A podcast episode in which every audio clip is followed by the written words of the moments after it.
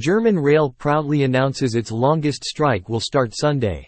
When eTurbo News reported no more strikes in Germany about three weeks ago, it turned out to be wishful thinking.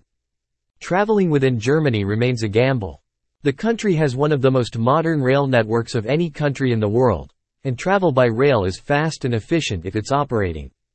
After eight months of strikes for rail and aviation in the Federal Republic of Germany, travel professionals worldwide started selling rail travel again. Today the Union for Railroad, Eisenbahn und Verkehrsgewerkschaft, EVG, announced the longest strike this year in the ongoing payroll conflict at DB, the German railroad company. Starting Sunday at 10 p.m., 22.00h, until Tuesday night at midnight, long-distance ICE trains are expected to remain idle in Germany for a record 50 hours. Also, most regional and freight trains will not be operating in Germany.